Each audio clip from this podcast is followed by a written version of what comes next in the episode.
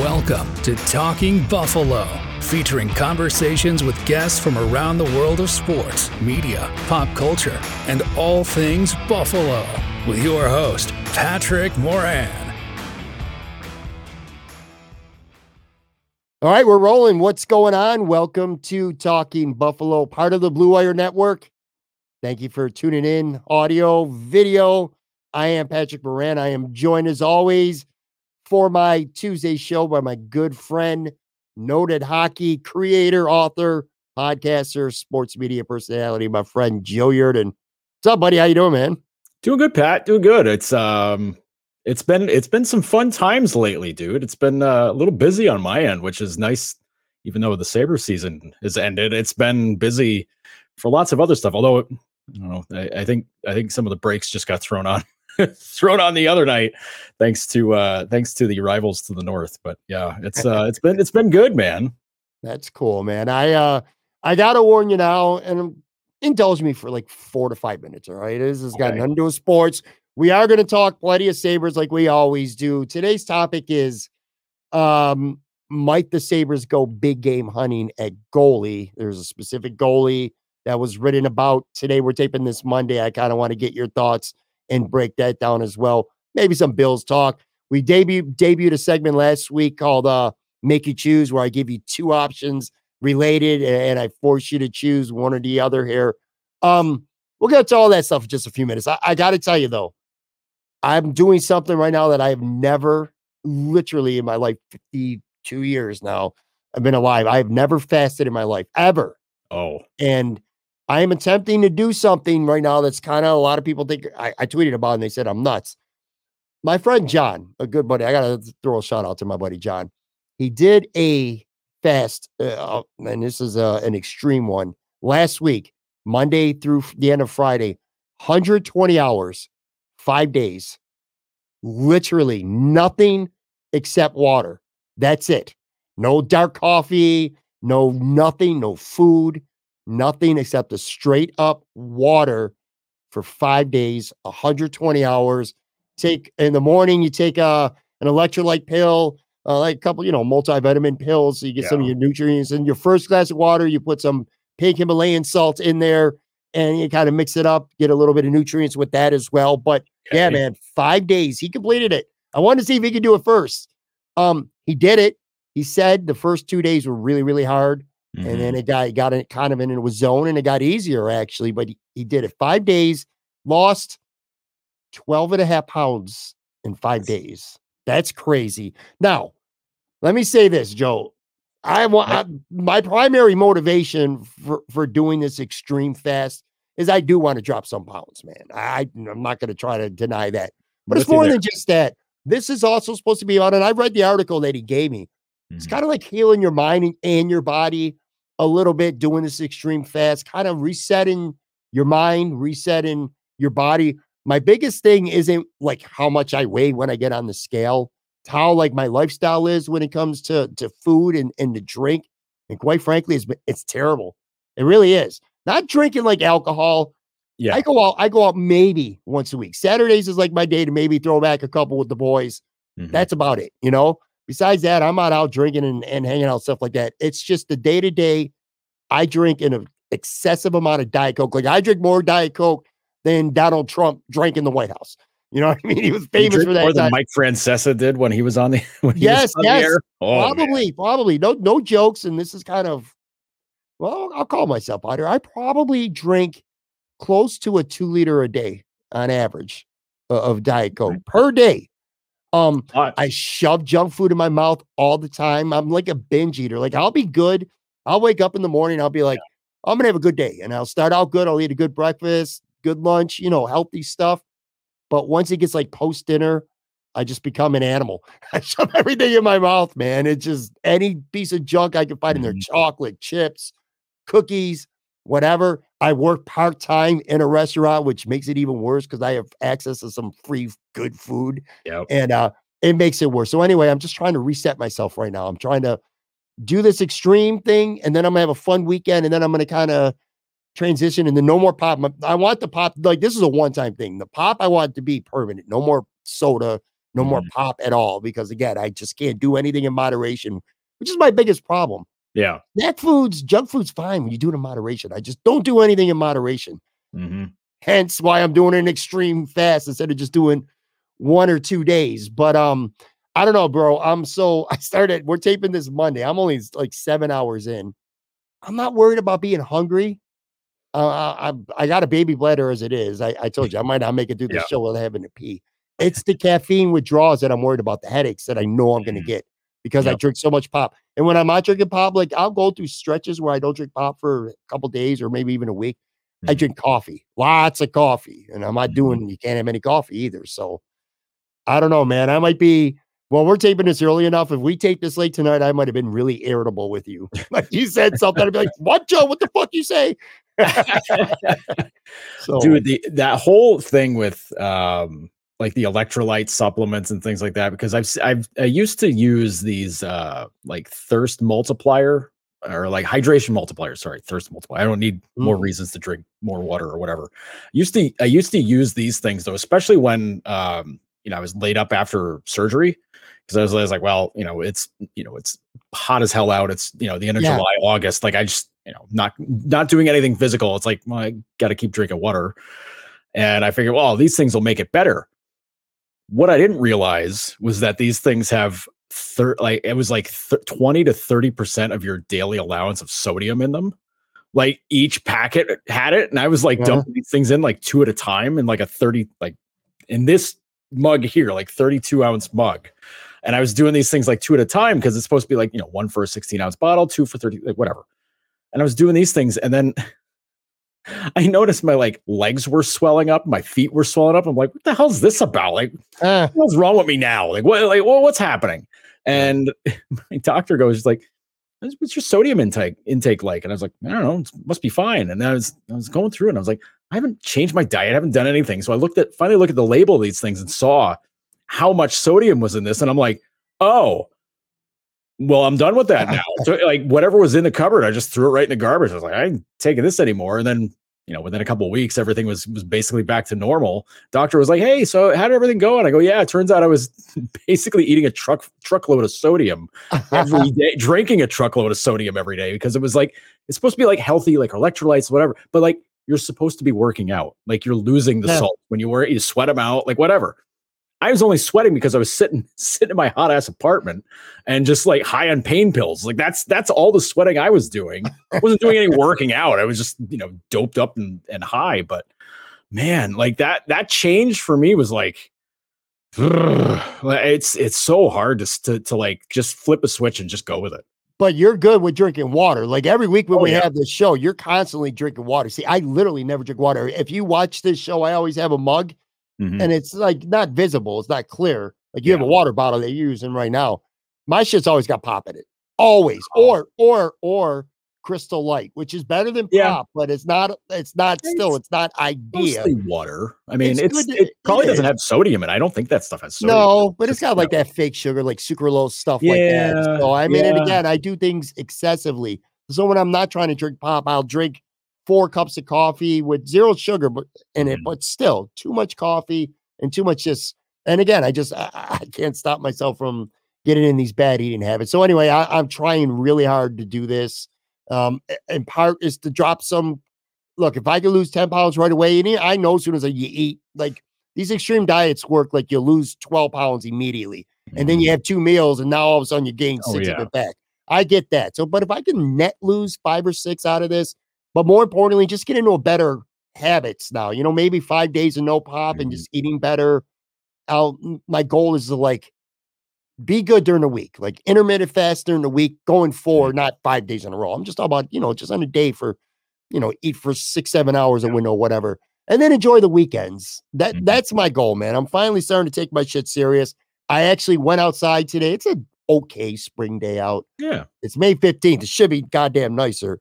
But anyway, I actually took, I don't know if you can see this on here. man. On. I, you can't see it well, but on my phone, if you're watching on the video side, I took a picture of my street. I actually, I got a nice long street, and I actually walked up and down the street with earbuds on, listening to music. First form of any kind of exercise I probably have gotten Mm-hmm. Like literally in, in, weeks, if not months. But anyway, yeah, I'm I'm doing that shit. I did tweet about it, and I'm kind of getting, I don't want to say dragged a little bit on Twitter, but certainly people are like, you know, that's extreme. That's nuts. You know, are, people are like, you know, one, two days, three max, whatever.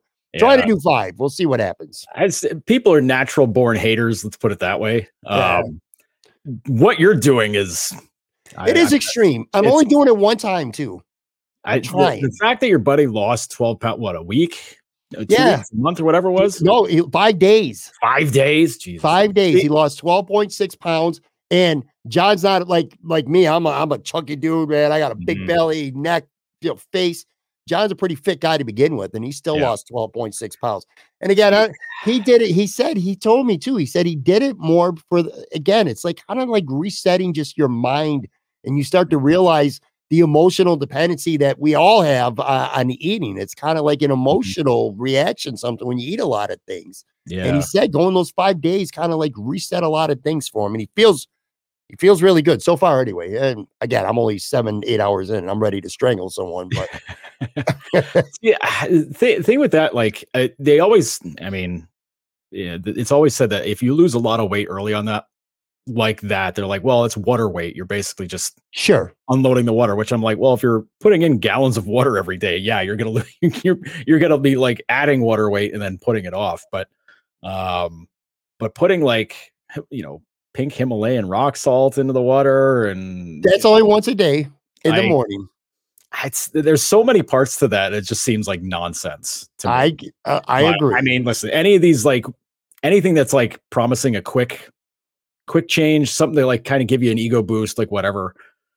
I mean, it's maybe it's okay in the meantime for your mind where you're just kind of like, all right, we're making progress here. But then the second you eat like a normal dinner and then you're back up five pounds and you're like, what the hell? What's yeah, yeah, yeah, yeah, your body's going through a giant shock to the system that you're like not eating anymore and you're just drinking water and adding salt and stuff and then your body's like oh oh we're eating again okay well let's add everything like put everything right back on because i agree it's, it's just a little if, if your only goal is to try to lose cut quick weight it's just a short-term little band-aid and that's yeah. it and it's going to cover up a wound that's a long term. You have to eat better over the long term, or mm-hmm. or exercise more. Do little, you know, whatever you got to do to consistently, you know, lose some weight and keep it off.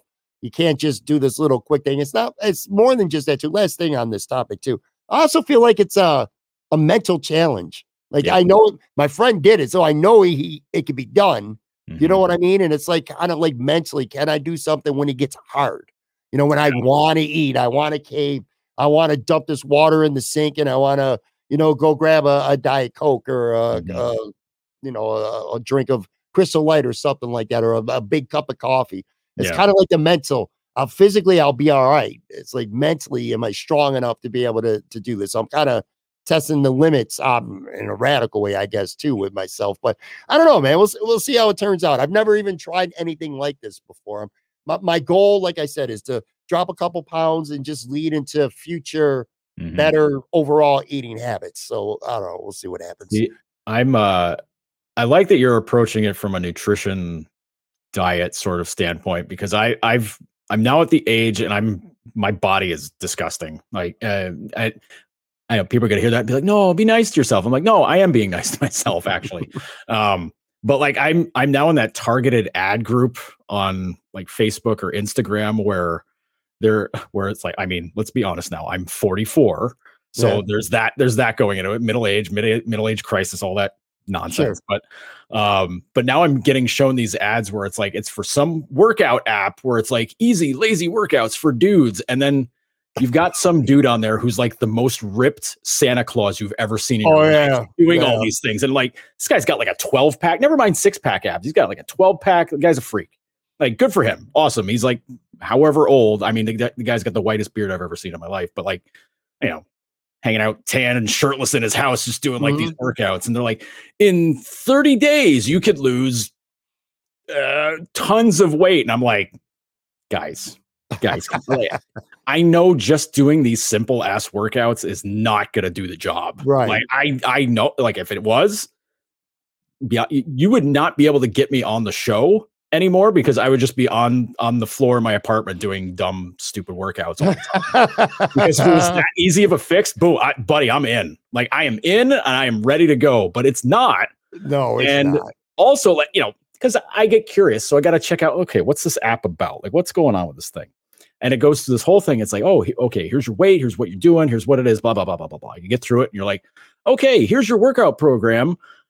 Pay eighty nine ninety nine a month to find out what it is. I'm like, no, guys, I'm not paying you hundred dollars a month to give me to tell me to do like three crunches for 30 seconds, you know, like three sets of crunches for 30 seconds a day. No, I'm not doing that, guys. That's just not how, how this is going to go. I think I could figure that out on my own, which if I did, maybe I'd do it, but I don't have the mental capacity to do it. So forget it. I this is hilarious, man. But yeah, look, I lose, drop a couple pounds, feel a little bit better. It's part of it's vanity. I'm not gonna lie, but also part of it is I just I want to feel better. You know what I'm saying? But anyway, it's enough uh diet talk with middle-aged fat guys, Pat and Joe here. Let's uh this is a so we're taping this on May 15th. By the way, it's my mother's birthday, so I should probably wish my mom a, a happy birthday. Not like she's Yeah. gonna be listening to this anyway. But um You never know. two anniversaries on this date, May 15th. One of them cool.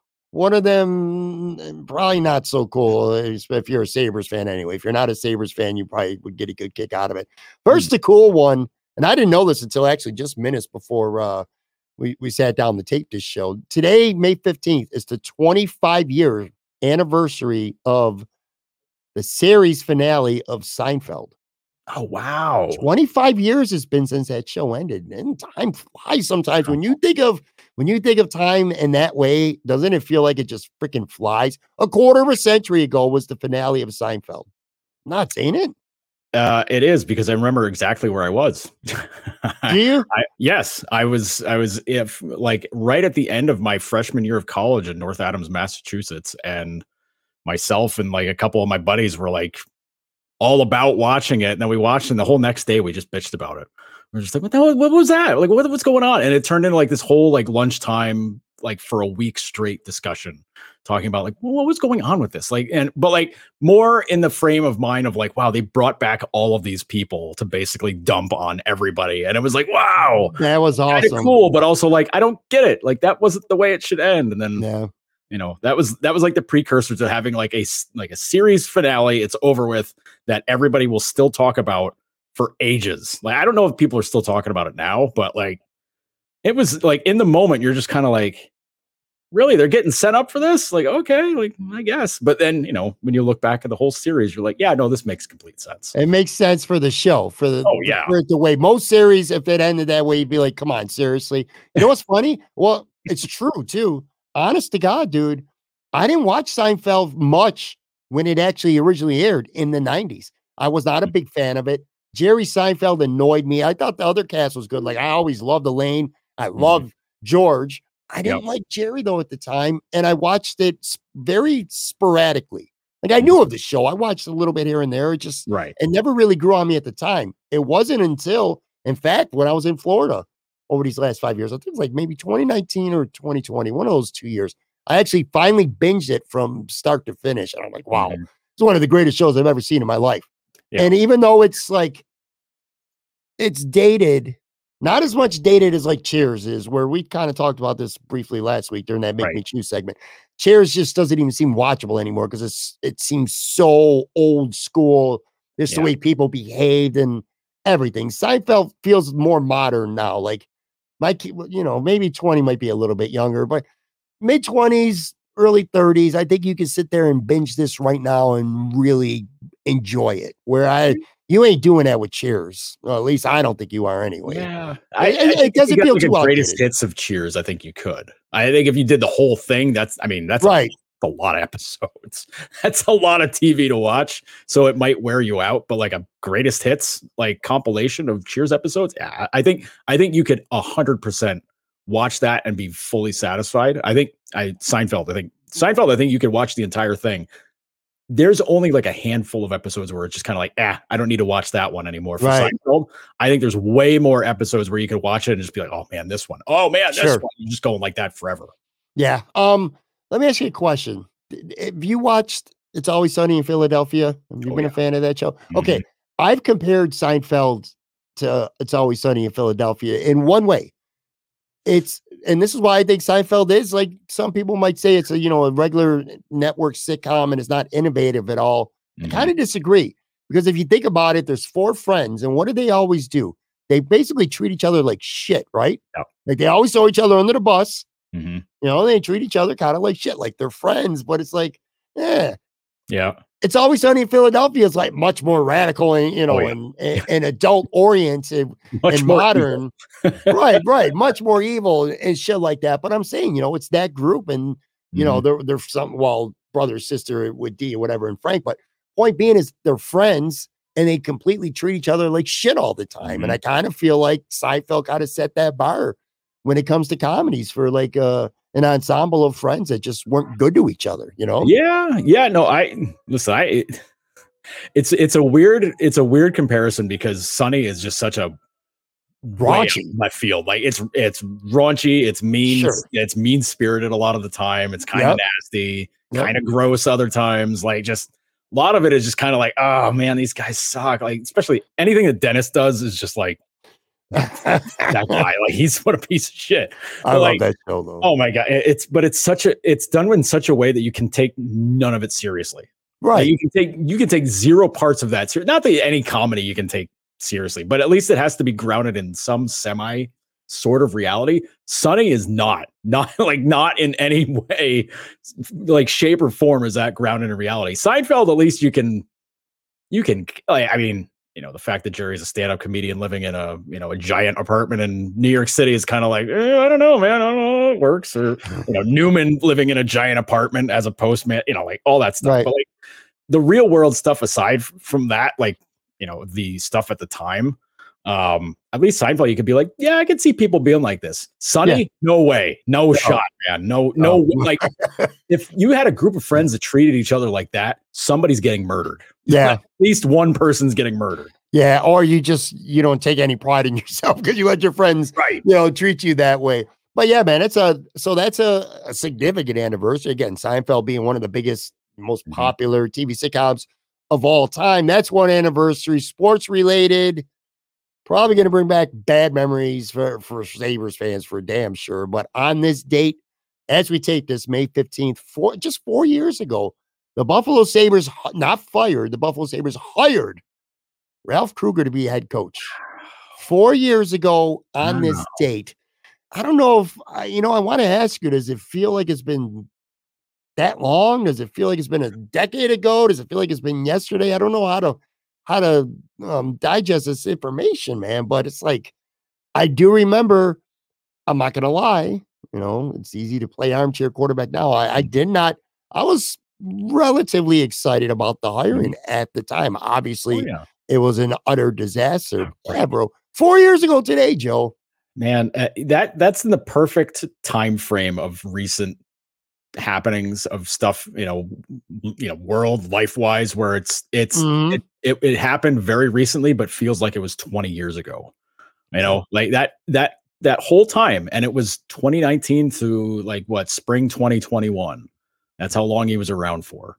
And it feels like it was an eternity ago. But then you think about it and it's like oh right. Yeah it was st patrick's day 2021 where he got fired. And you're like oh that's barely two years ago. That feels like it was ages ago. Like everything about i mean time slowed down for a good part of that. Like you know the month of march in 2020 lasted about nine months you know in everybody's frame of mind. But Sure. like that whole thing like i mean i remember that that time i remember well i remember writing you know and i this is me feeling bad for phil housley on the you know on the back end of this. Feeling bad for phil because we all knew he was getting fired but he you know they let him you know they played it out and me writing a story for the athletic looking at people who might might take over for him while phil's still coaching the team so i felt like i felt like an ass for doing that Sure. and then uh, I think it was at some point, either right before or right after that, where Phil called the Sabres soft in a post game press conference. And then it's like, well, start printing up the pink slip now because he, he's out. but then, like, looking over, like, I, I think back to that list of coaches on there. And I remember I threw Ralph on that list. Ralph was one of the co- one of the coaches I put on there because his name always got thrown into stuff. His name always got mentioned because he got a raw deal in Edmonton. I remember. And I was, I was like, why not? Like it's he's outside the box. They need an outside the box guy. They've been going, you know, kind of back, you know, backlogging and picking up some of the old, you know, retread guys, but thinking back, they didn't really do that too much, really, because like Phil wasn't a retread guy. He was a new first time head coach, but um, but they needed somebody who was a different thinker. And then Ralph was definitely a different thinker. Turns out he was a different thinker for all the wrong reasons. and it just didn't like that. I mean, his first year with them seemed like, hey, maybe there's something that's gonna happen here. And then the second year was everything. All all wheels on every car of that train came off and it just careened off a mountain. Like it was it's remarkable. It's it's crazy to think though that that was four years ago. I, it, it, it Crazy. really feels like it was a hundred years ago. It there was a point and by the end of Krueger's tenure in Buffalo, you were you were regular on this show. I mean, I was having you on Yeah. a lot, and I vividly remember that probably in my lifetime of being a sports fan of like, you know, I got my teams. I got my I, Mhm. I'm the Bills. I'm a Bills fan. I'm a Sabres fan. I'm a Notre Dame guy, Yankee guy. Those and then and I'm a Knicks guy. Those are like my five mm. teams. I have never ever in my life hated a team more than I hated the Buffalo Sabres True. by the end of the Ralph Krueger era. I mean, I literally despised them. I hated them. You I I try- venom every time we talked. You're like, all right, we got to talk Sabres. Just I wanted to trade the what's whole going thing. on, and then you just like walk away from the microphone. Yeah, I did. I, I. I, I, I hated them so much. I really did. I wanted to trade them so bad for an NBA franchise. I, I'm not gonna lie though, I still might do that even today, and I like the Sabres again. But anyway, yeah, it was You only say that because the Knicks are doing we're doing pretty well for a bit. Yeah, the next one. And I was going to say, if there was ever an organization or a time, I should say that that would rival how I felt about the Sabres with Krueger, it's a couple years with with Dolan owning the Knicks, who I still think is the worst owner maybe in all of sports, except for Snyder, who's just selling the team, so he's, he's going to be out soon. But anyway, uh, yeah, it's just man, what a. What, I just it just feels like sometimes it feels to me like it was a long time, like way more than four years ago. But then there's other times it feels like I had you on the show six months ago and we were talking about how bad Ralph Krueger was. It's just unbelievable the the stunning that he did in the progress of guys like Skitter, what he did to Skinner, and the development of Rasmus Dahlin. It's just Mhm. it- it's almost hard to fathom right now. yeah. It's uh, uh, funny, th- funny Ralph. Well, it's it's not funny. I mean, it's it's but a, a Ralph related note. He- We all knew that he came over from being a a uh, chairman for Southampton soccer. Like every, everybody's oh, soccer guy coming to do hockey. Never mind that he did hockey all before that, but like oh, soccer guy coming here to do that blah. And I remember at that time trying to talk to people at Southampton because I was with the Athletic, and I was like, "Let's find what's the deal with Ralph? Let's find out. Let, let's let's get an idea." And nobody at Southampton wanted to talk about him. Like literally no one. You know, I talked to our our Southampton correspondent, and he was just kind of like, he's like, "Listen, I'm trying to help you out, but like they're not going to give anything up." And I'm like, "It's a little weird. Why would they do that?" And then it turns out, uh, looking back, that there were some stories that were around that basically it was it read like Ralph was in this. Here's a deep Simpsons reference. He read like he was Lyle Lanley trying to sell the monorail to Springfield, where it was everything that he said about Southampton was almost word perfect for what he was saying about the Sabres. Fast forward to now, this past weekend, I think it was this past weekend, uh, Southampton uh, is going to be relegated to the second league in England. Now, this is many years after the fact, but that starting with that management under Ralph, things went sideways very fast. Now, ownership changed, all this other stuff changed with them, but like that was the point where things started to go down the mountain for Southampton. Now, it, like they've been in Premiership for like 20 years, or whatever it is. But now they're down. Now they're going down. Like they're the first team to go down out of the Premier League this year. And it was like Ralph's fingerprints all over that one because holy shit. And it's like Sabres, Sabres, you know, I mean, not that Sabres were ever going to get relegated, but like they were in bad shape. They were in really bad shape when they let him go. Everybody wanted off the team and everybody wanted out. And look where things changed now. So just think, Sabres fans, it could have actually been way worse.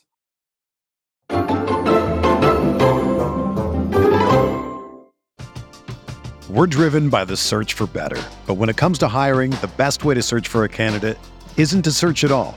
Don't search match with Indeed.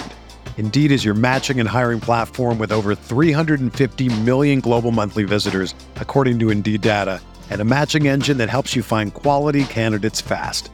Ditch the busy work. Use Indeed for scheduling, screening, and messaging so you can connect with candidates faster. Leveraging over 140 million qualifications and preferences every day, Indeed's matching engine is constantly learning from your preferences, so the more you use Indeed, the better it gets.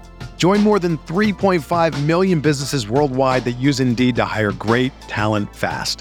And listeners of this show will get a $75 sponsored job credit to get your jobs more visibility at Indeed.com slash BlueWire. Just go to Indeed.com slash BlueWire right now and support our show by saying that you heard about Indeed on this podcast. That's Indeed.com slash BlueWire. Terms and conditions apply. Need to hire? You need Indeed. Another day is here, and you're ready for it. What to wear? Check. Breakfast, lunch, and dinner? Check. Planning for what's next and how to save for it? That's where Bank of America can help. For your financial to-dos, Bank of America has experts ready to help get you closer to your goals. Get started at one of our local financial centers or 24-7 in our mobile banking app. Find a location near you at bankofamerica.com slash talk to us. What would you like the power to do? Mobile banking requires downloading the app and is only available for select devices. Message and data rates may apply. Bank of America and a member FDIC. All right, I am back with Joe Yerdon from Noted Hockey, which, by the way, I finally learned after you've had this, uh, after you've had a Noted Hockey for quite a while now, that you don't actually have to type Substack in if you Right. want to go right there. Just notedhockey.com. That will do. Go check it out. Five bucks a month. Can't beat that. All right, so there's an, uh, I don't want to call it a rumor yet, but the Athletic put out something on Monday, and I wanted to discuss this with you. It appears the Buffalo Sabres, at least potentially, might go uh big game goalie hunting. Michael Russo and, and someone else put this out, uh, and I apologize, Eric. So I, I can't remember who the other person was. Eric, Eric Yes. Yes, that is him, Eric. Um, they put out a piece about you know potential players that might be traded, and Connor Hellebuyck was one of them. And I want to read again for people who are listening to this on audio. I got it up on the video side. This is an excerpt from the article. It says Hellebuyck is one of the NHL's few true number one workhorse goalies. He won the Vezina in 2020 and is a finalist again. How much is he going to want on a long-term deal? Currently making 6.16 million. He can command 9 million plus on the open market. Can the Jets stomach that? If he becomes available, don't be surprised if Buffalo and New Jersey take big swings. One thing we've heard early this offseason is that the Sabres have interest in Hellebuyck with the belief that a genuine number one goaltender could be the last remaining piece in turning them into contenders. Getting one would also allow them to hold off on turning the reins over to Devon Levi until he's proven to be NHL ready. The Jets would want young team controlled assets in exchange, and the Sabres had plenty of those, from a youngish goaltender in Ukko-Pekka Luukkonen to promising talents like Peyton Krebs and even Casey Mittelstadt. That's the excerpt. It feels like a lot to digest. Mhm. Um, you know, this guy's he's an eight-year veteran, seven years as a full-time starter. He's going to be turning 30 years old actually later this week. So he's Mhm. 29. He's turning 30 this week. Um, like the article mentioned, he's a Vezina finalist this year. Probably not going to win this year, but um, great stats this year. He did win it in 2020, and he finished uh, in the top four another time as well. One year left on his deal. Um, what are your thoughts? Let me start there. What are your thoughts when you read this from a Sabres perspective? And you know how national people are compared to local. You are in that locker room every single day during the season. Does it seem like something on the surface to you that could make sense? Yes, it does. Um, looking for for a, a number one goalie is something that Kevyn Adams has kind of kind of done the last few years. Uh, you look back at what was it, a couple of years ago, he had some interest in John Gibson in Anaheim, and this is before I don't know if that was before or right after he had acquired Levi in the you know the trade with Florida. Even at that point, you're just kind of like, well, he's you know, seventh round goalie, like you know whatever. We need we still need a guy for the future. Now, I know the catch here is that everybody loves Levi. Everybody's anticipating he's going to be the guy, which I believe the team also agrees with that. The problem is, is that this team's got to be a playoff team next year. They have to. Like they they finished two points out of it this year. You, you got to be in there next year. You know, you've built on all this stuff. So you need a guy that you know absolutely can take you further and perform better than, you know, everybody else did last year. Uh, which I know the snarky reply is like, well, anybody could do that. I know, I know, I get it. But Hellebuyck's a, is a number one with a bullet. He's he's an elite goaltender, an Mhm. elite, elite, elite goalie.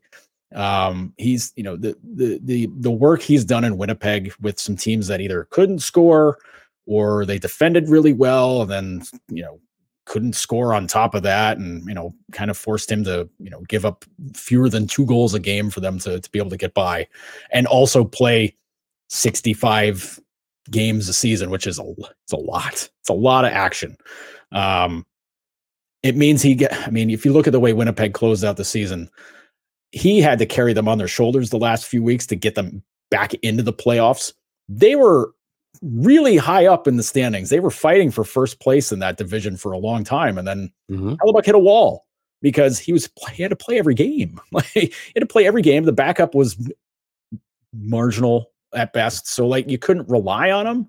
Play like got 64, 64 games he started this Yeah, year. so it's it's 64 start probably 64 games. I imagine. I, I don't think he came in to take over like jump in for Right. replace the backup, but um.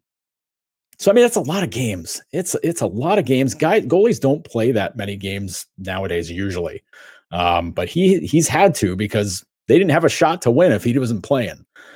That's going to be a little different if he goes to Buffalo because Buffalo can score.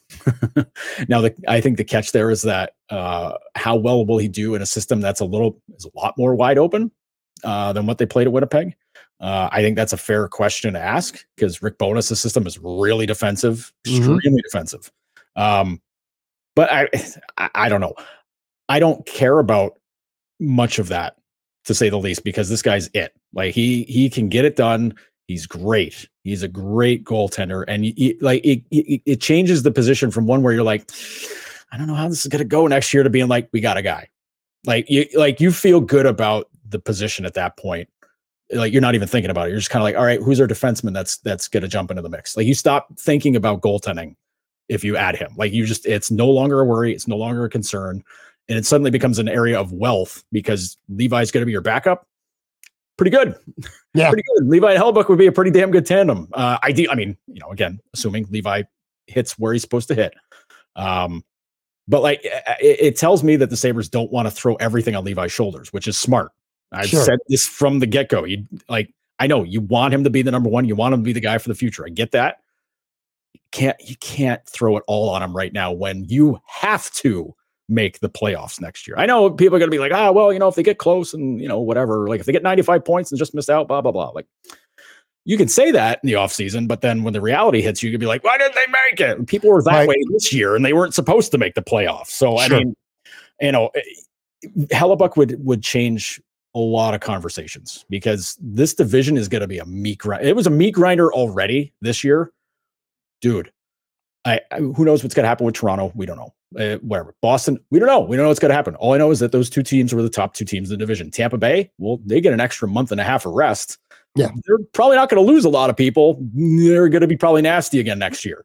Um, and then you look behind them, Ottawa. Well, if Ottawa need, Ottawa needs a goalie, if Ottawa gets a goalie, they're going to be pretty damn good. Montreal, uh, Montreal's going to get more mature. Um, they could be a tough team next year. Florida, Florida might be in the Stanley Cup final. I keep forgetting to talk about them. They've just run, they ran over Boston, they ran over Toronto. Like they're pretty damn good. So I mean, the, the division's going to be wicked, and you have like goaltending sticks out so hard for this team as something to fix up.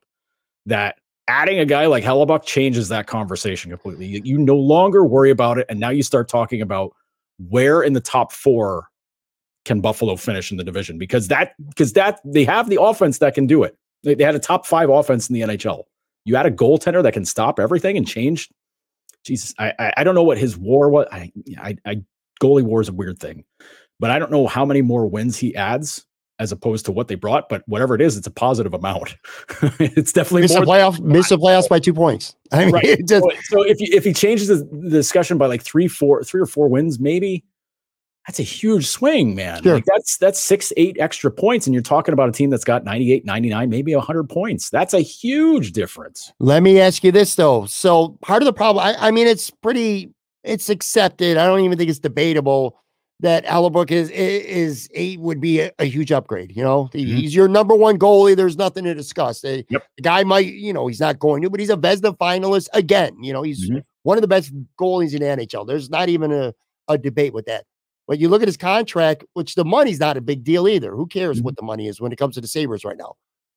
But he's only got one year left on his contract. So I guess what I'm asking you too is if you're going to trade for him, do, is there like different levels of compensation you're willing to give up? Like if you're getting a guy for and and he's willing to resign or extend for, you know, he's going to be your goalie. He signs a two year extension, and now you got him for three years. Mhm. Does that open up the vault to potentially give up a guy like maybe uh I don't know about Mittelstadt. I hate even saying that, but you know, maybe uh um some good draft picks, like a first round pick, something else, maybe even Isak Rosén, you know, that's a guy that you've mentioned as a potential, you know, good trade chip, obviously Olofsson, but I, I think they I don't think they would be interested in that because the, the article mentions cost controlled type Mhm. players that they would want. But anyway, that would be for somebody that you're going to get for three years, four years, at least three for sure. You, what are you willing to give up? Like, let's say that this is true and the Jets are willing to listen to offers for Hellebuyck and the Sabres are interested, but you don't know that you're going to be able to sign him for an extension. Like, wh- how far are you willing to go in terms of what you're willing to give up to go get a guy like that for potentially only one year? Well, here's here's the problem. If you're talking about extending him, and people are going to be like, "Ah, well, he'll be 31. Ah, you can't ask for that much, right?" Sergei Bobrovsky got his seven-year, seventy million dollar contract signed at age 31 as a free agent. So mm-hmm. there's your bar. Like 10 million a year for a goalie is your bar. If if we're you know if we're you know keeping everything in check. Bobrovsky won two two Vezinas. You know, we get it. Like he's he's on a heater right now. That's unbelievable. Like Sure. it's you know it's all these different factors where it's like yeah that's that's probably where the money comes in because that's that's what the goalie that's what the goalies cost i think that's an immediate non-starter for buffalo I, there's no shot there's no shot they're going to pay Right. $10 million no way no how no shot um if if you're going into it knowing that you're just going to be uh, playing him for one year to get you over the hump and can maybe buy a year so that levi gets to learn from him Right. Yep. lay behind him, get, you know, 30, 40 games, maybe like whatever the deal. It may- probably, probably like yeah, 35, 30, 35 games is what I'm thinking. Mhm. Um, if that's what you're going into thinking about it, and like that's, that's all Winnipeg cares about in the trade. They don't care if you're going to sign him for forever after that. They don't give, they don't give a shit. Right. Right. He's- Right. Right. Right. He left on his deal, whatever. y- He's your, he's your problem after that. That cost, I mean, it's going to cost you Luukkonen. Like that's automatic. Luukkonen, or I mean, Comrie, I guess. Although I don't, that doesn't make any sense. But, um, but it's going to cost you Luukkonen more than likely. Um, A first rounder. else you give up? I mean, probably a first rounder, which I think at this point you can live with it for Buffalo. I think eh, this year is probably the last time they're going to get a pick this high up at 13 to be able to add one more juicy piece to the cupboard. But uh, if you trade first with Winnipeg and just, you know, slide down a few, you know, uh, like another 10 picks or whatever, you know, whatever Winnipeg's picking at, yeah, whatever, who cares? Fine. Like eh, you don't care about that. The player is the bigger deal. Uh, I think eh, if it's middle, I mean, if they want a proven guy who's who's cost controlled, then like Mittelstadt makes a ton of sense. He's he's evolved. He's he's a very good player now, and he's you know he's making whatever he's making now, and then he's still an RFA after this. I think it's next season, at the season, next season, whatever it is. Like they can pay him whatever. Figure it out on your own. That's their problem. Um, but if they want younger, I mean, you got a bunch of guys. Krebs. They mentioned Krebs. Krebs, Krebs, Krebs is interesting because I think the idea there for Winnipeg would be that they can add Krebs and play him higher in the lineup than he's playing in Buffalo right now, and think that yes, that will work.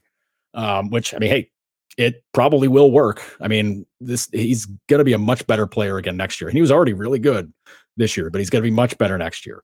Um, but you want kind of a proven commodity. You don't really want to go for a Rosén or uh, even a Savoie. Like Savoie played in Winnipeg. Like he, they watched, they probably saw him play up close more than a few times. But you don't know what he's going to be at the NHL level at. You know what Krebs is going to be. You know what Mittelstadt's going to be. Like you, you get it.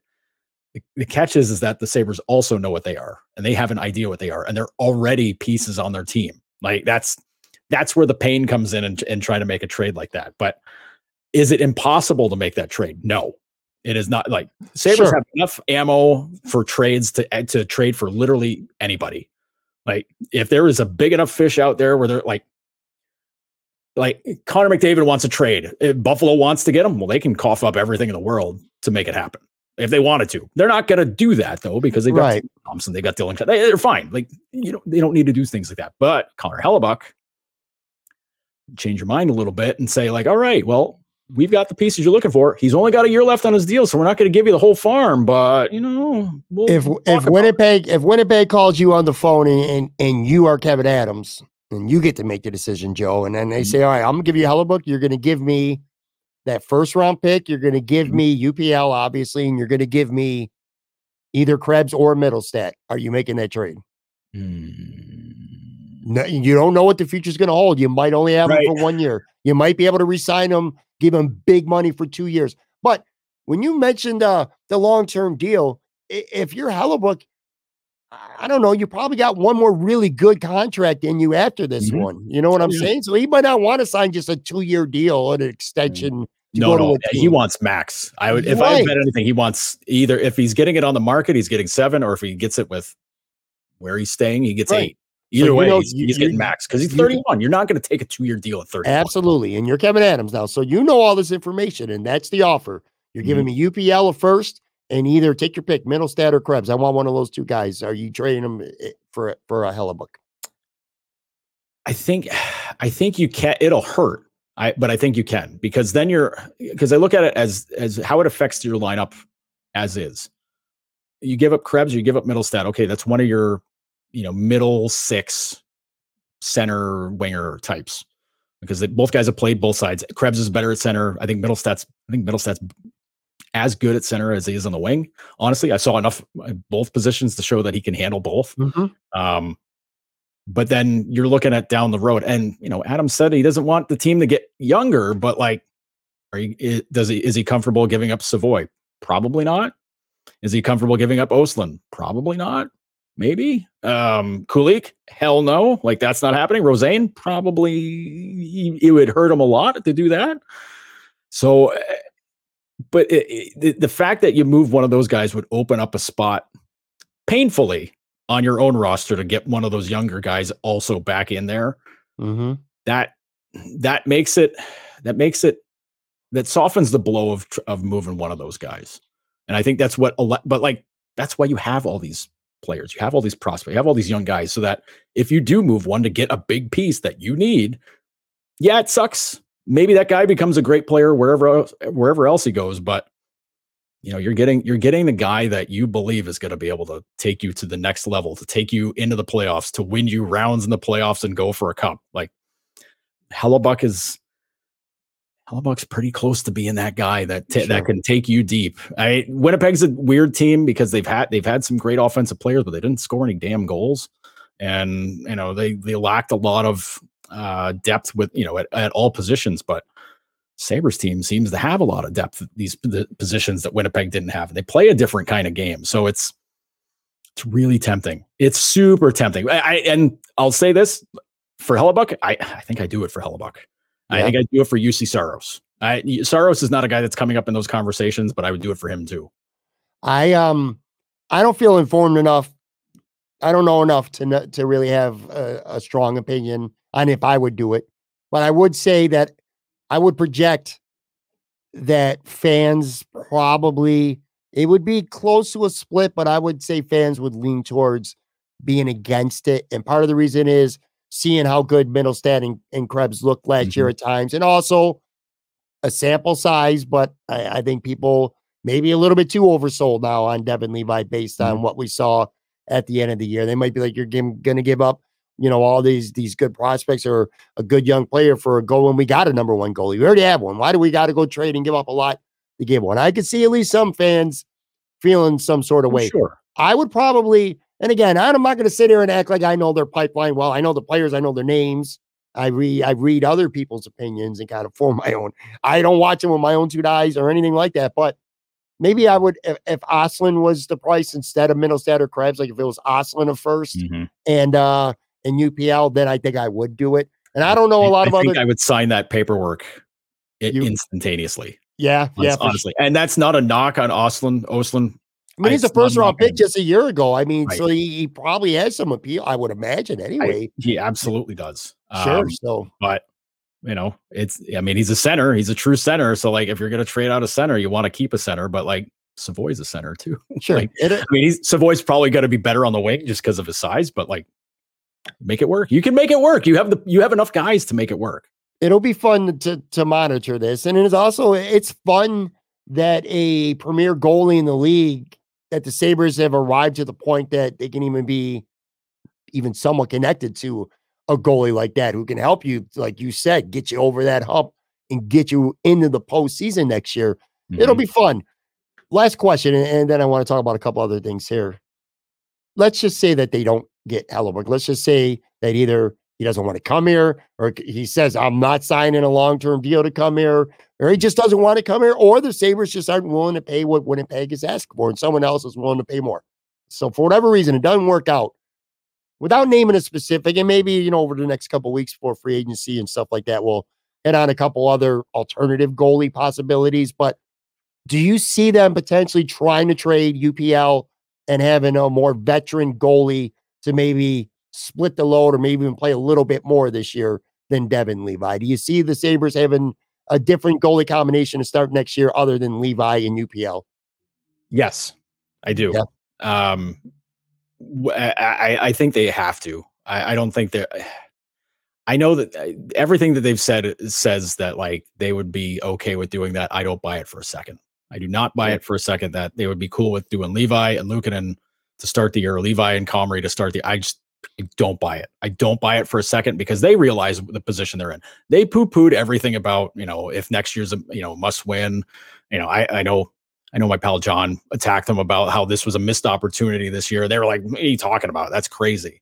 But they know, and we asked them point blank if they, you know, if they got to be in the playoffs next year, and they're like, "No, no, we're gonna keep, you know, we got to keep progressing. We got to keep doing our thing." It's like the progression is making the playoffs. Exactly. That, that's the progression. Like that's it's backwards if you don't. Yeah.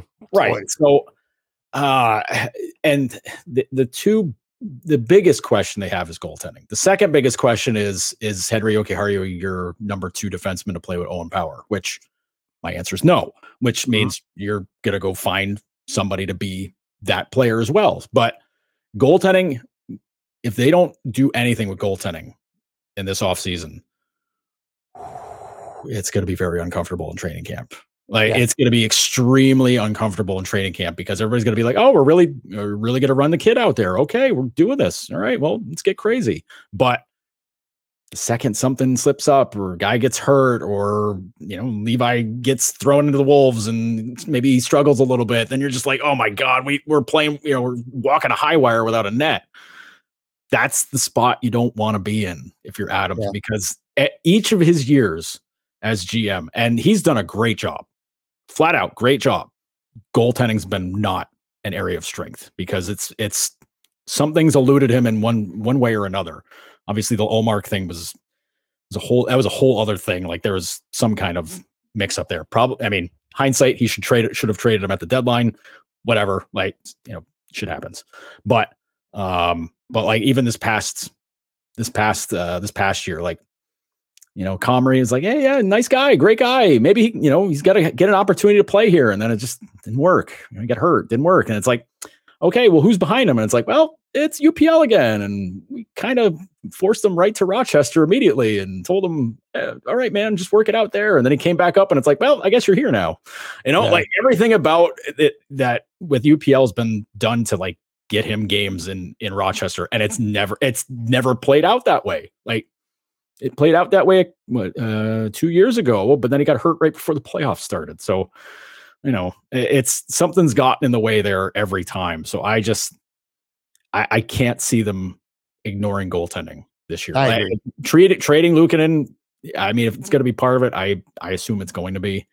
Um, because if you're going to bring in somebody, you're bringing a veteran that team giving up the veterans going to want a younger guy. And I, I don't know if Comrie or Hel- or uh, Luukkonen's the guy, but I have to imagine Luukkonen's probably the guy. Sure, I um, I agree with you. I think at the end of the day, and we'll see how it plays out. I don't. I think Hellebuyck. I think the price might be too much that the Sabres are willing to pay for a guy who's only going to be there for one year. Maybe they'd like to get a a better one B or two goalie for maybe two to three years. So I don't think it's going to be Hellebuyck, but I also I'd like to see them do something better than and no disrespect to him because he did play a he had a lot of good things off the ice about him too. But Craig Anderson, like they Mhm. hopefully they'll do better. Someone they can depend on more Yeah. than that. Uh we'll see how that plays out. But anyway, around hockey, so Toronto loses, so they're out again. Sabres fans, I'm sure, rejoice. Vegas won. Um, Mhm. Sabres fan not rejoicing over that. Well, maybe they. Oilers losing. Maybe they, they lose. Yeah, season, maybe lose possibly. don't By the way, Edmonton gone. Our our friends north of the border here. That's 30 years now that Canada will not have won a, a Stanley Cup. And you Mhm. brought up something. We were chit chatting for just a few minutes before we hit the record button here. Um, Yep. we're like one series away from things going their way from a Jack Eichel versus Sam Reinhart Stanley Cup final, man. Mhm. Some Sabres fans, their heads might explode at the thought of that. Yeah, it that's I don't want I don't want Buffalo to become the hockey market where everything becomes about Buffalo. Like Toronto's kind of that way. Like, oh, how does this affect the Leafs? Well, none of this affects the Sabres. It just looks really bad in hindsight. It's the only Yeah. thing. Like, oh, these these two guys that you couldn't wait to get out of town. Um, like within two years, both go to the Stanley Cup final. Like, hmm, that's Yeah. a little tough. That's a little tough, especially because the you know the I mean the Panthers roster is like a quarter former Sabres. Granted, only two of them really matter. And no offense to Zac Dalpe or Eric Staal. Well, some offense to Eric Staal, but uh, but like for for Reinhart and Montour, like those are guys they could have built around. I keep thinking, imagine Brandon Montour playing next to Owen Power. Boy, that would have been cool. He was only like one of the top five scorers on defense this year. Jeez, Sure. that would have been nice. But I, I mean, you know, and like even even the even Vegas, like Eichel's the guy. But like Brayden McNabb, William Carrier, those are two old, old, old, uh, you know, farmhand guys, guy, you know, young guys that came up with the team. Like it's a couple x couple x Sabres There's x Sabres every on every team except for I think I think maybe Carolina. Carolina is the only one that doesn't have any, but nobody in Buffalo is cheering for him. So like, you know, whatever. um, switching gears quickly here to uh, football. And by the way, I want to remind people on tomorrow's podcast, uh, I got Aaron Quinn with me, and we'll have a, a much deeper dive into this topic. But real quick, I saw something on Twitter where I can't even remember the outlet, but they were talking about each team's biggest positional weak link. And I started thinking about the Bills. And I'm going to be honest with you, man. And, I'm, and this is not being a this is I'm not a homer when it comes to the Bills. At least not on this show. I'm not anyway. I'm I'm not not often anyway. I'm a fan, but I'm not a homer. Like I will blast the living shit out of them when when I Mhm. feel like it's deserved. No, But do. anyway, I like this roster, and there's not a lot of quote unquote weak links on this roster. Quarterback, no explanation needed. Running back, and I'm flying through these real quick. Eh, Again, I, I want to get your take on this, but I'll talk with Aaron more about this tomorrow as well. Running backs, look, Damien Harris is pretty good. James Cook's got a lot of upside. I don't think it's a weak link. Wide receiver, say what you want about the depth, but you got Stefon Diggs and- and Gabe Davis, who's capable of big things. They got a good tight end, and they drafted one in the first round. Um, defensive tackles, Ed Oliver's pretty good. DaQuan Jones, I love Poona Ford. Defensive tackles, pretty solid. Linebackers, yeah, they're a mess at middle linebacker right now, but you only got play two linebackers, and your other linebacker is a first team all pro. He's literally one of was one of the best two linebackers in the NFL last year. So I don't know how you call that position uh, a weak link. Corners pretty strong. Trey White, assuming he's back all the way. Kaiir Elam, first round pick last year. They got good Taron Johnson, one of the best slot corners in the NFL. And then safety. Look, long term, it's a weak position. Right now, though, give me Micah Hyde and Jordan Poyer healthy for a year. And I love that position. The only position I could come up with, Joe, where I'm like, all right, I think this might be the weak link in this team is offensive line. Mitch Morse is a good center, gets hurt too much. He has concussion issues. You, you got a rookie, very likely starting in Torrence. And if not, you got Ryan Bates, who's I almost feel like he's a super utility player. Like I don't know if he's a mm-hmm. starter. He's a great reserve. He can play a lot of different Yep. positions. But anyway, you got McGovern from Dallas, who's all right. Dion Dawkins has been a Pro Bowl, but, but personally, I don't. I, I think he's a little bit overrated.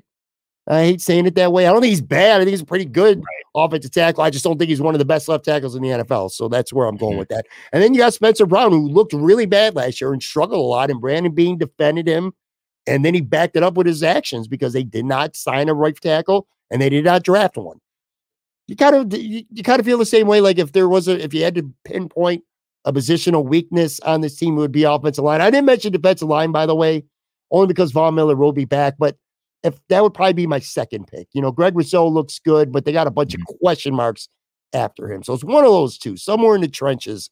That would be where the Bills probably are weakest on paper, anyway, right? Yeah, yeah, I I'm with you. The O line is sticks out to me again. You know, Yeah. I I thought you know the, some of the moves they made last year. I was like, okay, yeah, I see where you're going with this. All right, you know, and you know, I think everybody thought Saffold was going to be decent. uh, You know, not Right.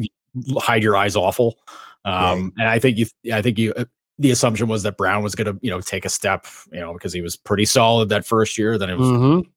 not not so good last year, and then you know Right. there's injuries, there's all kinds of you know stuff. You know, Dawkins, I think Dawkins got got got uh, got attacked uh, a lot by opposing defenses where there's kind of like let's overwhelm this guy. He can't he can't take everybody. Um, and I, I, just I don't know. At, you go back and watch that Cincinnati playoff game, and you just see the way the line just gets chewed up. You know, every play, and you know, I I get all the you know the reasons everybody said why they had a bad. Yeah, I get it. I get it. I get it. I get it. I get it. I get it. I get it. But I think back to a couple years ago when Joe Burrow is getting flushed out of the pocket every play and getting, you know, chased down every play and getting hit every other play. Mhm. What did Cincinnati do? They went out and grabbed like three O linemen Yep. immediately. Kansas City had their O line fall apart completely, uh, you know, and losing the Super Bowl to Tampa. What did they do? Got like four guys immediately. Spent a lot of money. again. They- Yep. we're not- We're not doing that again because that's because you know, like, yeah, okay, Allen can run, like that's cool. Mahomes can run too. Burrow can you know, kind of run. I mean, they're not, you know, they're not game. You know, it's not game breaking speed from either of them. Like Allen Right. can do that, but like your fallback option can't be like, well, he can get out of it. You know, Yeah. like that. that can't be your motivation for picking out an offensive line. Being like, well, we can, we can kind of, you know, let some things slide here because we know Allen can get out of that. If anything's been proven the last couple of years, is that you don't want Allen doing that. You want him stand, being able to stand in the pocket and throw. You want like if he can get out of trouble, you know, once every, you know, every every couple sets downs, like okay, fine, like that's just that's just the league. But man, I, I he's your biggest investment. Like keep Right. him keep him standing upright, keep him not having to run constantly. Don't let him be your run game. Right. And what, like so much about it is just it's just it, it just blows my mind that like the O line isn't like the main thing that they attacked right away. Like, I mean, you know, get Von Miller, great, cool. The defense, that's awesome. Take care of Poyer, great, cool. That's that's great. Other areas have question marks. Like I, you know, I think there's questionable depth all around, but the O line, man, is I look at it, I don't, you know, Morse, like you said, Morse is great, but like he's probably gonna miss two, three, four games every year, right? Yeah. I mean, you're kind of in that spot, and I just, I don't know. That's you're you're spending the most money on the quarterback. You want you want to keep the quarterback playing at his peak, and the, the way you do that is to have a good line in front of him, and they just don't. Yeah, and, and look, man, I'm I you have to pick. I'm not saying the, the Bill, and I don't think you are. either. The Bills' offensive line is not garbage. Hmm. It's okay, No. but you got to pick a you know a weak point of this team, the weakest positional group, and that's where I land on. I am disappointed that they didn't draft a right tackle early. I really thought they should have taken somebody to to push um Spencer Brown, and who you know, and again, we're basing this on what we saw last year it does appear that they're trying to get more physical. You know, they draft a big Mm-hmm. right guard. Uh, they they take a tight end who's basically going to be a big slot. They will play more two tight end sets now, so we'll see how it goes going forward. But right now, anyway, I would say that that's their uh, their biggest positional uh, weakness. Quickly here, Detroit Lions fan here, Joe. You're and I got a fun fact for you, man. Okay. Ready? The betting favorite to win the NFC North this year is drumroll. brrr, The Detroit Lions are the Yeah. Vegas betting favorite, plus 145. Uh, the Vikings are at plus 310.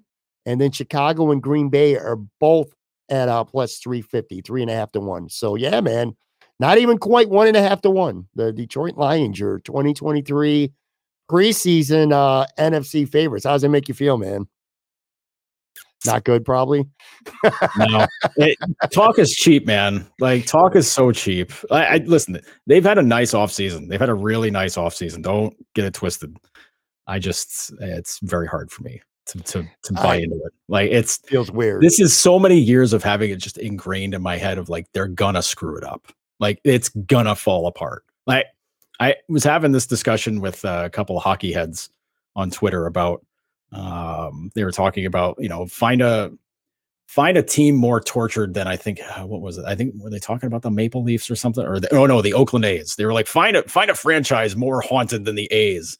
And somebody, not me, said uh, the Detroit Lions say hello, and I'm like, yeah, yeah. Everybody else is fighting for second for a more for a more haunted, awful franchise, and they're like, oh my god, that's right. I'm like, and then again, not me pointing it out, saying like, well, you know, they've won one playoff game since 1961, and I go, they've won one playoff game since 1957. Let's let's get it right. And that playoff game was 31 years ago. Like, yeah. Come on, man. like the only teams that I'll give a nod to that are as bad or maybe worse off than the Lions are the Cleveland Browns. But nobody feels bad for the Browns anymore after giving Deshaun Watson a giant, massive contract. It's like fully actually, guaranteed. You know Art Modell was right for pulling you guys out of there.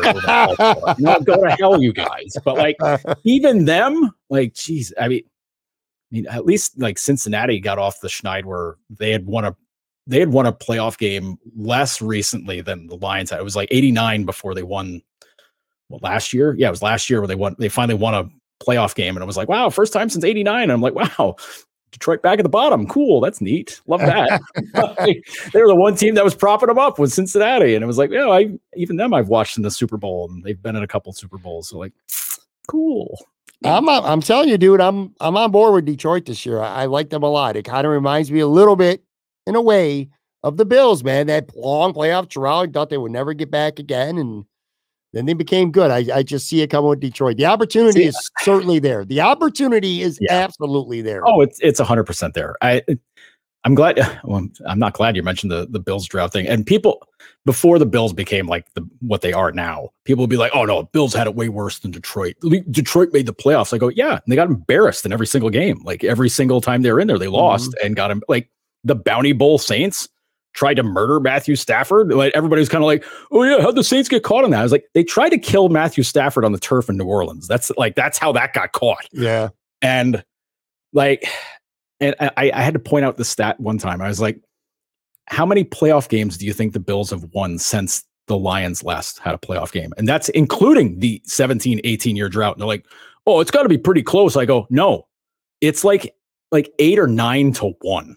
Bills. Like, and they missed the playoffs for 18 years in that meantime. Like, guys, you don't have it that bad. Yeah, I know missing the playoffs sucks. It's bad. It's terrible. But so is watching your team make the playoffs, get their teeth kicked in, and then have the league just be like, "Oh yeah, they they they tried to murder everybody on your team." Well, we'll we'll show them. We'll suspend them for a year. Like, cool. Thanks. Thanks, guys. well, you know, I, I anticipated him hopeful, of course, that we'll be talking Bills playoff football come next January, and it would be nice to be able to throw Detroit in there and, and talk about them. Uh, I want to like if uh, cool like if they make the playoffs, cool. Win a game, please. Just even if it's disappointing to win one game and then lose in the next round, great, cool. Just win a game, win a goddamn game for the first time since I was twelve. All right, we're going to end with the segment that we debuted last week. It's called "Make Me Choose." Pretty simple. I am giving Joe two candidates in a related field and quite simply he's just got to choose one his preference here not a lot of like deep thought required. And joe is hearing these the same time like i said last week sometimes we do some stuff and i'd kind of tell you what we're going to be doing so you can prepare for a little bit. This mm-hmm. he's got no idea no earthly idea. He's hearing these the same time as you do. So we got i got six of them for you two right. candidates. You give me uh your winner. Let's start with uh uh, this one should probably be pretty hard. Wrestling, uh, the Attitude Era, I, I think both for both of us, probably our favorite era uh, of wrestling. Stone Cold versus The Rock. Pick one. Choose one. Make me choose. I was way more of a Rock fan. Yeah? I love, like listen, don't be wrong. Stone Cold's awesome. Love them. He was great. Mm-hmm. I was way more of a Rock fan. Rock was such a better shit talker. Yeah. And like the swagger, the cockiness, like everything about it was just like, dude, every and like he was the one guy that like every time he would come out and it, like, he didn't need to be wrestling. He just had to come out and just give him the mic, let him roll. Yep. Like, yep. No, I was I, I was I was firmly uh, firmly a Rocky guy, even though like I Austin's amazing. Like it, I- Sure. both guys, their stories are are incredible. How they came up. You know, everybody hated Rocky. Yep. Uh, Rocky Maivia was like vehemently hated by fans, and then he Yep. just started talking shit, and then everybody's like, "Oh, this guy's amazing." Yep. Austin, you know, I mean, the Hollywood Blondes and WCW, you know, stunning Steve Austin, all that shit, and then he just comes out and just starts whooping everybody's ass, and it was great. It was awesome, but like, man, I, I, I I'm firmly a, uh, a guy for The Rock, but like, it's a hard choice. I made It it, sound hard. easy. It's a hard choice, but I, I I'm I'm pro Rocky. So am I. I'm pro Rock as well. Love Stone Cold, obviously. Just I don't know, every now and then the stuff with him and Vince would get a little bit tired. It's like, all right, here we go again. Rock stuff felt like his his angles. There were more of them. It just felt a little more fresher. So I'm Team Rock as well. Um, two legendary actors here: Al Mm. Pacino versus Robert De Niro. These aren't meant to be easy. If I do my job right, that means that you have to, to think on these for a quick second. See, what kills me with with with these is that um so much of like the recency, it's not bias because most of the stuff they've done, like both of these guys have done recently, haven't been that very good. So you got to think about it in like the meat of everything that they did that was great. Mhm. Um, I lean Pacino because I, I, I mean, Pacino got to be like kind of cartooned, like became kind of a cartoon later on in his career, but like you know, just all the Sure. shouting, the blah blah blah blah blah. But like, I don't know, man. Th- There was there was a such a long run of where if you told me Pacino's in the movie, I'm like, oh, okay, all right, let's let's see what this is about. Whereas and this is I'm not knocking De Niro. De Niro's in- incredible, I- and he's De Niro's done some really, like I mean, going back like mid '80s, late '80s, early '90s, he did some stuff where you're just kind of like, whoa, this dude did this. I'm like, all right, that's, that's pretty impressive. Um, it- it- like once he started getting into like the uh the analyze this or uh sorry the um uh the the mafia the mafia one with uh with Ben Stiller. Oh uh, no! um, Meet the was that? parents. That, Meet the parents. Meet the yeah, Parents yeah, one? yeah, yeah. That like I get it. Like everybody's got to everybody got to cash a check. I get- I understand. So I get it. But like I don't know, man. Like he started making more of those kinds of movies and then by the time The Irishman came out, it was kind of like, dude, like I don't Sure. need a 3-hour movie about, you know, I mean, Irishman was fine. I didn't think it was an Oscar worthy movie, but like I don't know. I Right. was, I was kind of I was I don't know. I, I didn't think it was his best. He got nominated. Like everybody got nominated for that movie. I just didn't think it was that great of a movie. So like whatever. I I so you lean Pacino then. Pacino, yeah. You pick Pacino. All right. I I would probably flip a coin. Probably would say De Niro. You know, I, if I would ask you this question 20 years ago, this would have been an all-time barn burner. It would have been so Oh, hard because they were such legends. I agree with you. As time goes on and they make sillier cash grab movies Mm-hmm. when they get older, it kind of waters it down uh, a little Yeah. bit. But still, two for, of the for me, the, the the peak though is when they're both together in the same scene in Heat. Yeah. And Heat, Heat is an all- uh, Heat is a top five movie as far as I'm Yeah. concerned. Like that is an all time incredible movie, like an all time cast, and those two guys both just bring it Yeah. hard in that movie. And like Pacino, Pacino is so good in that movie. Eh, De Niro's great too. So is Val Kilmer. So is everybody in that movie. Everybody's great in that movie. I remember we did we, Pacino's so damn good. we did one of when we had one of our drafts. I remember you took that really high in one of our drafts. Mhm. Um, all right, so TV sports play by play, Jim Nantz or Joe Buck? Ooh, um, everybody hates Joe Buck, and I kind of get it. I kind of understand. Like it's you know he's on every call. Um, I'm gonna say Jim Nantz. Jim Nantz. Jim Nantz. What am I saying? Nantz, Jim, Nantz. Nan- Jim, Jim Nantz. Uh, no, I'm saying Jim Nantz because uh, he's so he's so level, and Buck's good. I just I can't get I can't get the the video and the highlight out of my head where he's shaming Randy Moss for fake mooning fans in Lambeau Field, which I'm like, dude, everybody wants to do that. Everybody wants to actually moon fans in Green Bay. And like Randy Moss was just kind of like, whatever, kiss my ass, guys. Like, yeah, amazing. Instead, he's just like, I apologize to the people at home. Just shut up, please. I I, uh, Jim Nantz never had to do any of that stuff. Like, come on. I I lean Jim Nantz um, as well. I would have picked him. All right, two hockey icons. Maybe this will be easy. Maybe it won't. I don't know. Wayne Gretzky versus Mario Lemieux. I'm Gretzky. Yeah, I listen. I I, figured that. I've been on that. That war has raged online for ages, ages and ages and ages. Mario is an an unbelievable player. He was a mold breaker. he was a massive guy. Like everybody forgets how big Mario was. He was like Mhm. 6'4", 200 whatever pounds. Like a freak of nature. Nobody was that big playing center in the league, and he just scored constantly. But Gretzky's the guy where the NHL was like, "Hey, get him in California, we can expand," and they did. And then Yeah. all these teams popped up. Like, Sure. I mean, you know, Mario do that? Like, I mean, Mario could have done that, I guess, but like, you know, and I'm not going to hold Mario's health stuff against him. Like, that's just stupid. Like injuries, you know, he had you know non-Hodgkin's lymphoma, all that stuff. Like, whatever. He's an incredible athlete, incredible player. I I'm happy to say I've gotten to see Mario play it live and in person, like when he was actually in the league. I never got to see Gretzky. Saw Gretzky on TV a gazillion times.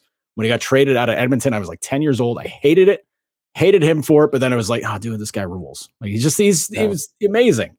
And I know like people like people get shitty on Gretzky now because it's like, ah, well, nobody was a good goalie back then. Nobody could play, blah, blah, blah. It's like, dude, the guy still put up 217 points in a season. Like, like everybody was Yeah. bad, but he was the best. Like he was the best by miles, miles and miles and miles. And Mario was the only guy that really came close. Yeah, I agree, And- man. You know, I, you know, I, I will, I will give Mario credit though.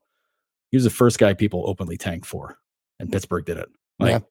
like uh, him, like them, Pittsburgh and New Jersey were both like right in the running, like to get the number one pick.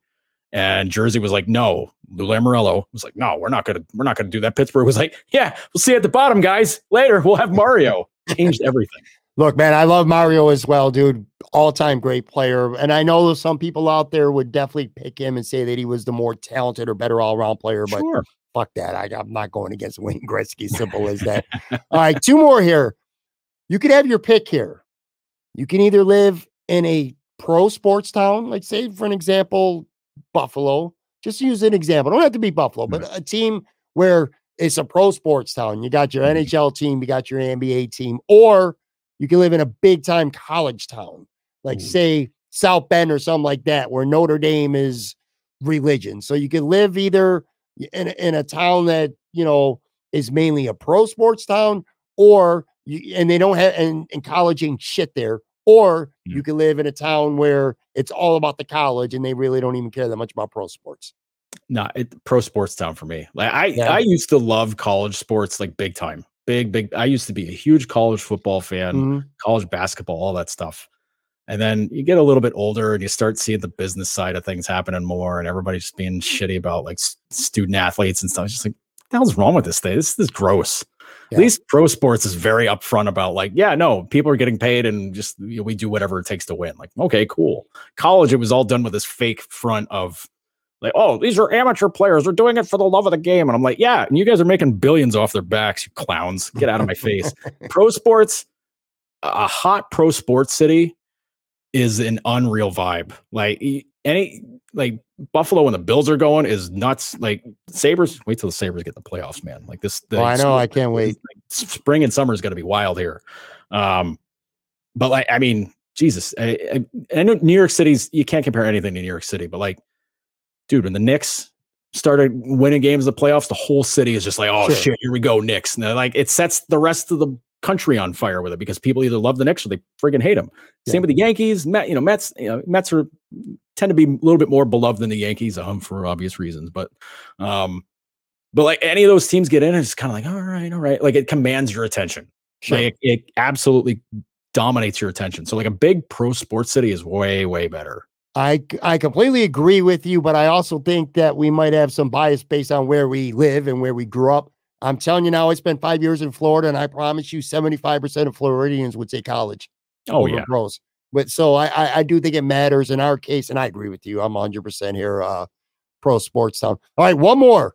Two different types of singers, but female singers, hmm s- iconic ones too. Stevie Nicks or Ann Wilson from from Heart. Mm, Both amazing voices. I no, I got to go Stevie Nicks. Like Ann Yeah. Wilson's a great rock voice. Like that's a great rock voice, and like she's snuck in on some like grunge stuff too. Like uh, there's Mhm. like a there's um uh, there's an Alice in Chains track from like uh, one of their EPs.